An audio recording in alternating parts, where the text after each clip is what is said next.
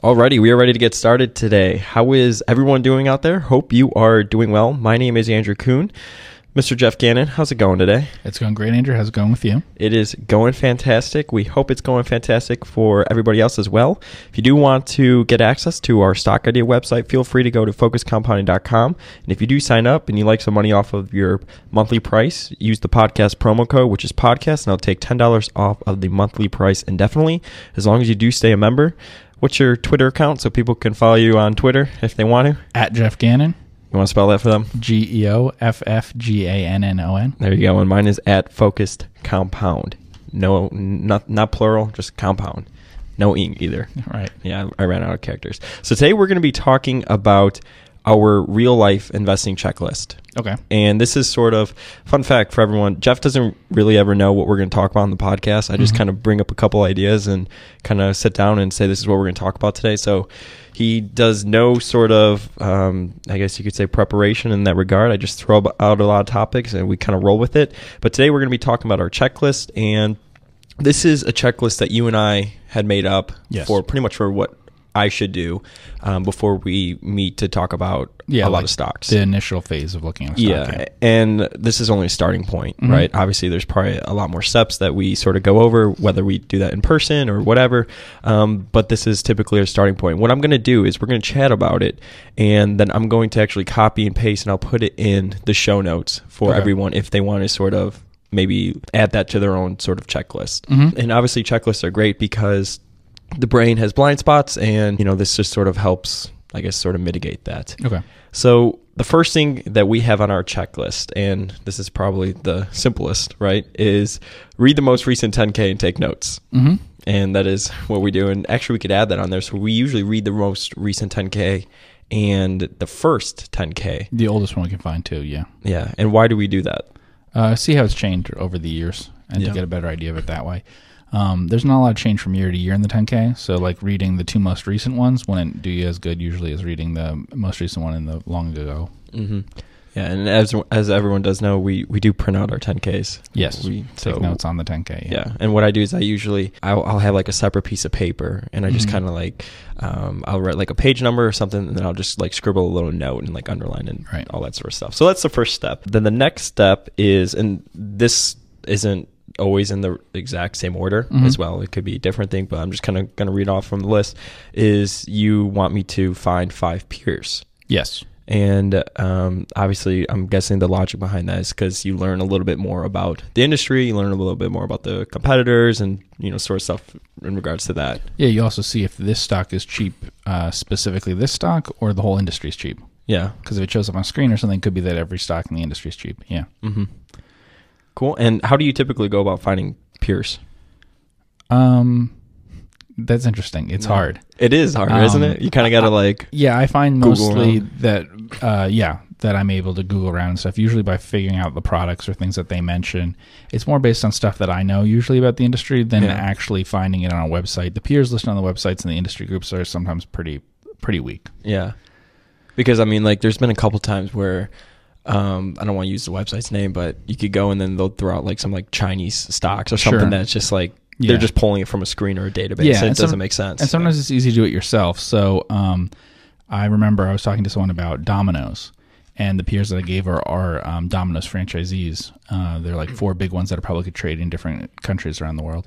And uh, the, just this past week, there's been some things happening in Turkey as we're recording this, and um, so there's a there's a bottler in Turkey of Coca Cola, and so it was very easy to say, okay, look at these five peers or so for this that are all around the world, you know, because they have bottlers in, in Europe and in the U.S. and Japan and places like that, and some of them are publicly traded, so those are really easy, right? Mhm.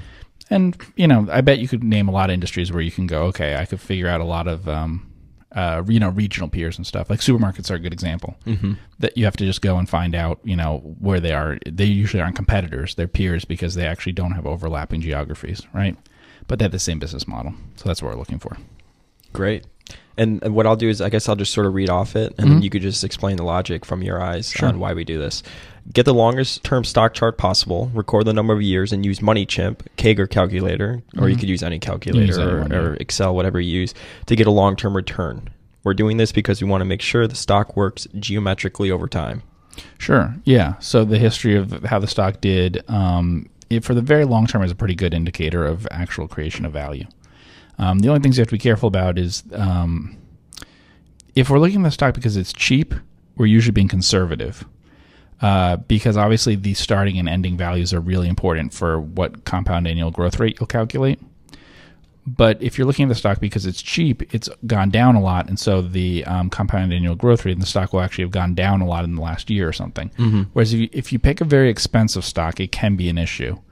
Um, so if you picked a stock that's doubled in the last couple of years, then obviously think about what a doubling has an effect on if you measure it from point to point on the compound annual growth rate. So it can be deceptive that way. You could measure from different points uh, to get a better idea, but I think this way is fine for mm-hmm. most stocks. Um, and you, what you want is really long term. So like we're talking 20 plus years, then it's a really good number. If the company's been public for four years, that's not going to tell you that much. Sure. Because, you know, the valuation's probably changed a lot and that's driving most of the stock return. Got it. Next step, get the longest term stock chart possible for the closest peers. Repeat step one. And then I think I put a note. Often we won't have the longest chart for a company because of spinoffs, uh, which right. obviously we operate in that industry or in that area a lot. Compare these CAGRs to the overall market, and then again we want to see if these could work geometrically relative to the market. Right. So is the industry a good industry or not? If you have a bunch of public companies that have all been successful for a long time, that's a good indication that it is a successful industry. Sort of like with CSVI, right? We sure, did that exactly yeah. with that. Mm-hmm. The overall industry's right. done very well over time. So that's core processors for bank and for banks, and um, the four largest ones that are publicly traded all have a pretty good um, compound annual growth rates. In fact, they all match the S and P 500 index over a long time, or actually outperform it by a lot. Uh, advertising agencies is another good example. You look at that, all the public ones you can find, they're usually pretty good. Um, think if you looked at airlines Sure. You wouldn't find a lot there. Yeah. Now Southwest you find has a great record. Yeah. But when you went to find the five peers, you wouldn't have such a great record. But it's also good though, getting back to why we do it with competitors, because you can kind of see in that regard which which company stands out. Right. Exactly. Not so you know black and white. If you're if we're looking at a home builder, we may do this a little bit differently or mm-hmm. whatever. But the next step is calculate the EBIT sales, EBIT EBITDA, debt to EBITDA, CAGR, do the minimum, max, medium, mean, standard deviation, and coefficient variation for all of them. Right. Yeah. That's just how we collect the statistics usually. Yeah. Yeah, and just to sort of compare it from there. Yeah. Um, and different companies, different things would matter, but it's always helpful to have all of that.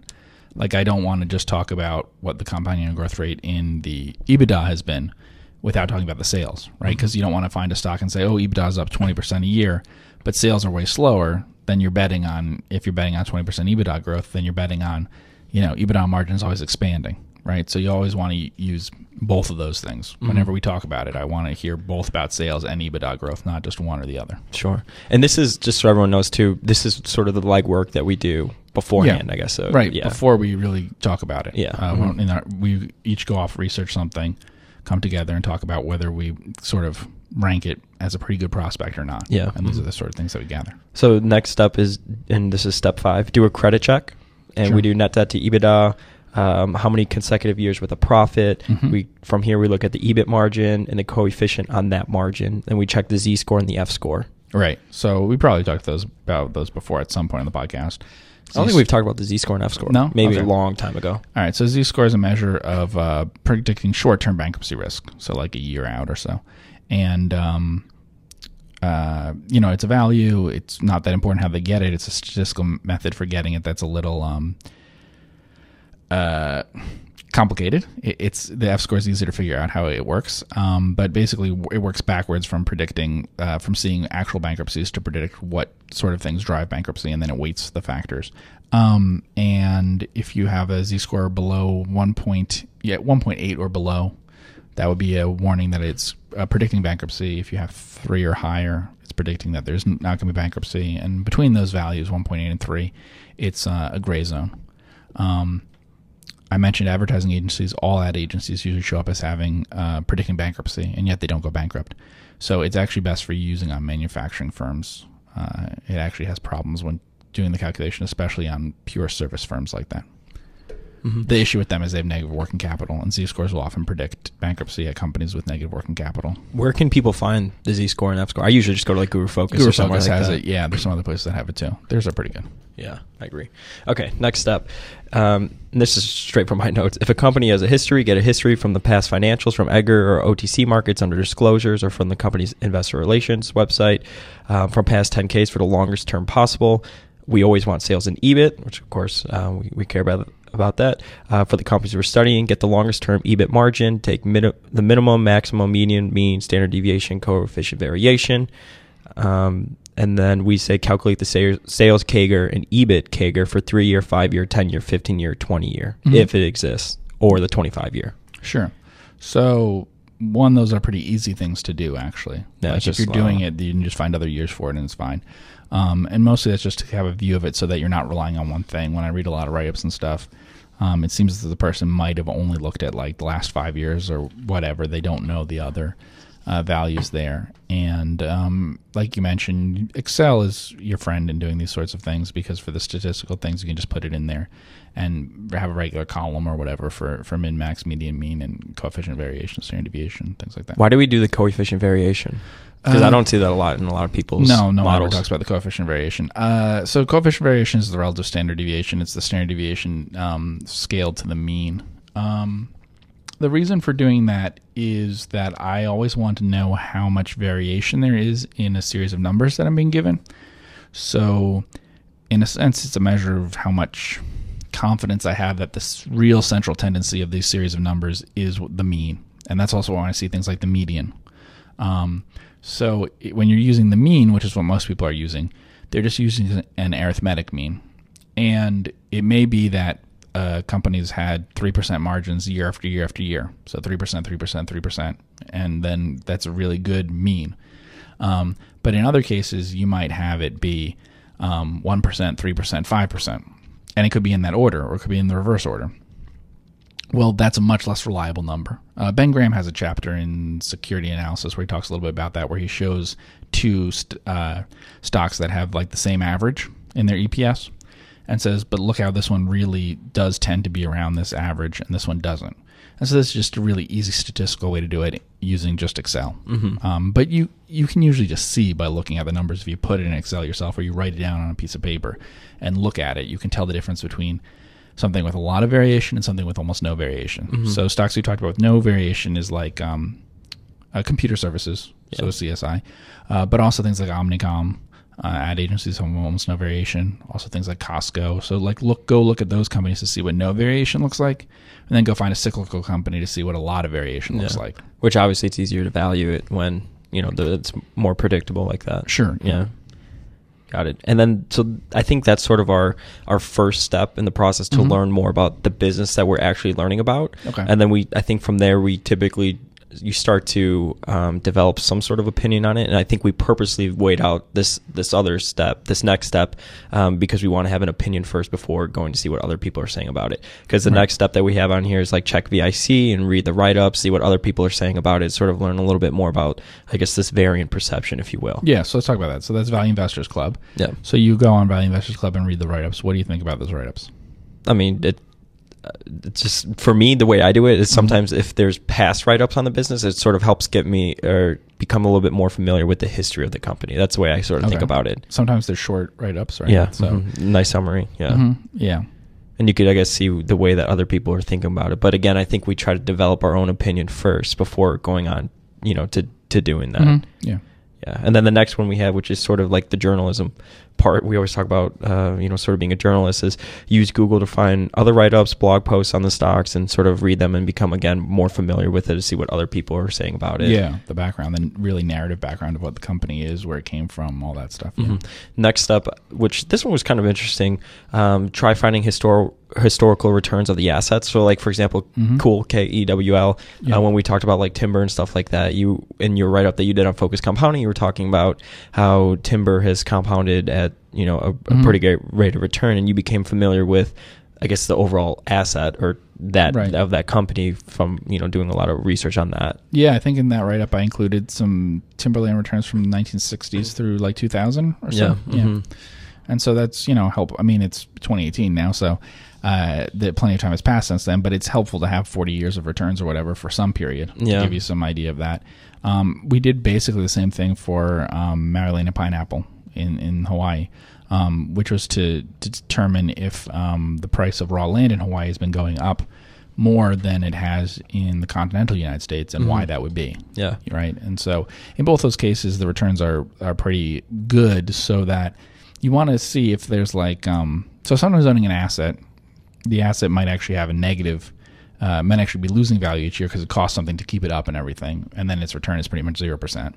And then sometimes you might have something like timberland or something, uh, or or uh, land in Hawaii. Like the example of land in Hawaii, that probably is going to give you returns that are equal to like a long-term bond portfolio, corporate bond portfolio or something. So it's not like having cash that's not doing anything when you have raw land there. But having raw land in some other places could be that way. It's not that valuable, and then you're putting a corporate, you know, expenses on top of that. Mm-hmm. So it's important to look at that because what if it's going to take 5, 10, 15 years before something happens with the land? You Yeah. need to know what the value is compounding at or not compounding at. Yeah, and what's interesting though is like when we talk about thinking like a journalist, right? Is Mhm. a lot of that information you're not going to find in a 10K or like in Right. SEC filings like that. No. Like when we went about valuing MLP, Maui Land and Pineapple, Mm-hmm. um, you know, we went to the Builders website, which Right. was a public company, and sort of learned a little bit more about you know how they're going to develop this land for Maui Yeah. Land and Pineapple. So I think it's kind of thinking more outside of also the annual reports and sort of the SEC filings and using Google, I guess, as your friend Yeah. and kind of doing your own little scuttlebutt to learn more about the business and the industry or the asset or whatever. Yeah, I mean, I used a lot of things that were from the state of Hawaii, um, and Land some other sources too. Yeah, land records, uh, also um, land use plans that they have, even things from 20 years ago and stuff. I had a lot of information about the company that came from that, and even some things from local newspapers and stuff. And you put them together to figure out what they're talking about and everything. You know, um, it can be useful that way. Yeah, and Timberland, a lot of it was based off of you know, they're different asset managers things. The most famous one is uh, GMO, which is uh, Jeremy Grantham's firm, was interested in timberland. It's a hard thing to sell as an asset to people. Um, they wanted it like as an alternative to an S&P 500 index or something. But the fact that they were interested in, when you learn about it, how attractive that can be. And I actually talked to three or four people whose um, families or they themselves uh, have owned timberland for a while in very small quantities at different parts of the country. And they talked a little bit about the returns and where you get it from and How, stuff. like how'd you get in contact with those Uh, people? They read about it and they're like, "Oh, I wanted to talk to you about it." so they're just familiar with it. Yeah. Not that many people write a lot of. Yeah, sure. They're not used to reading things about what are the returns in timberland. Yeah. And sometimes they're curious. They're like, "Oh, I wonder what our returns in timberland have been now." Yeah. You know. So it's just been everyone that's read the articles or the blogs. Usually, yeah. Yeah, Mhm. that's interesting. Okay, and then the next step we have, which is step 11, which because we think about sort of valuing a business, what a private buyer, a logical private buyer would pay for it generally, right?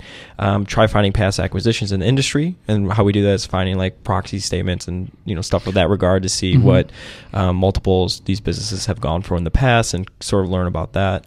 Yeah, we should talk about that because um, I think it's the SEC document that most people overlook. Yeah. the the one that's useful that most people overlook. So, after a company um, uh, has decided that's going to merge, right? So there's going to eventually be filed a merger document, which is going to include things like the background to the deal and things like that, and that will usually include a fairness opinion from a uh, investment bank, which will present um, like historical multiples of peers usually what they're trading at at the time of the deal, but also it will have a big list um, of the past multiples and sometimes exactly what deals there were. So, like if you're looking at a um, supermarket that was acquired or something, uh, the fairness opinion may include the last 10 acquisitions in the supermarket industry. Um, and when it does that, you now have this list of specific years and the like EBITDA multiples at which specific companies were bought out. It's a great source for looking at okay, is this stock cheaper than all of them? Is it as good as all of them? Mhm. You know, and really thinking like a private buyer. Yeah. I think it's really just gathering more information to sort of make, you know, I guess improve your opinion of Mhm. whatever it is that you're looking at. Yeah, it's a good way to think about it as the business and what people buy it for, as apart from the stock and what the stock's been doing lately. Yeah. which is what people usually focus, you know, a lot more on. Yeah. No, I completely agree. And then the last step is try coming up with an appraisal, Mhm. which obviously kind of connects all the dots, and that's what Geoff and I do uh, before we meet. So, and we've Right. talked about, it, and you said it a little bit earlier, is that we typically just say, okay, we're gonna look, we're gonna talk about this stock next time we meet up, go research it, and pretty much do all of this legwork to become familiar with the business, and then we sort of develop our own opinions, we appraise it ourselves, and then we come and meet in person and just chat about it Right. which I Well, think Mhm. also is, and you've talked about it before too, the value in speaking to other people about like certain companies that Sure. you're going to potentially buy or what you're interested in or looking at in that regard. Yeah, no, I think it's very useful. I mean, I I think it, the, what we do is usually the best approach uh, for doing this kind of work, which is that you go off and you do hopefully a lot of like we've talked about deep work before. You do a lot of deep work on your own on something, and then you come together and you talk about it. We do not really come up with ideas and start working on them together, and we don't just never talk to someone about an idea we have. We do both parts, but we've done a lot of work on the idea before we're talking to each other about it. So you're getting the benefits of both the kind of things that you benefit from working alone on something with mm-hmm. and then also together. And that's best for anyone listening to this is that if you find someone that you're both interested in stock on, don't like try to research it together basically, which will just make each of you do it in not as deep a way Yeah. but go off, learn everything you can about it, then talk to each other about it. And then they'll just, you know, each of you will have found things that the other person didn't find, and you'll be able to talk about it that way once you both have a lot of background on it, you know. But coming in without having knowing anything just isn't useful to talk to someone about it. Sure. And so it's not like a committee thing that we're doing that way. Um, but it is true that we first learn everything that we can about it, come to it together, and then we can talk about it. And there's a lot of stuff the other person might not have seen. I think it's good too because obviously when we are together so Mhm. much and, and we are looking at a lot of the same companies, this allows us to sort of not have any sort of biases and just really have our own opinion and then come chat about it and then kind of just lay it out like that instead of me being skewed by you say, oh, look at this, Right. or you, you know, vice versa. Yeah, we try to avoid that. And I try to avoid that when talking to other people that I know are going to look at a stock and come to an opinion about it. A lot of times they want my opinion on it right away. And if I think they're not going to really research it or anything, like they're just asking about the stock, but they're not really going to look at it, then I'll give more of my opinion. But if I think that they really are interested in the stock and they'll go off and do a lot of work on it, I don't really want to give some of my opinions that might bias them a lot. Mm-hmm. And I try to avoid doing that as much as possible early on.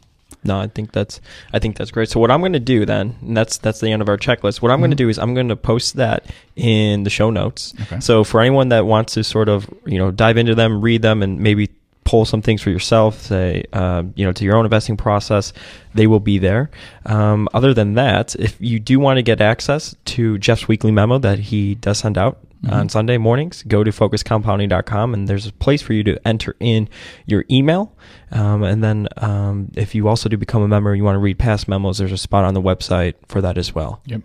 Any other thoughts or anything to add? Nope, that's it. Nothing to add. Other than that, thank you very much, everybody. Have a great day. We will see you next week. Take care.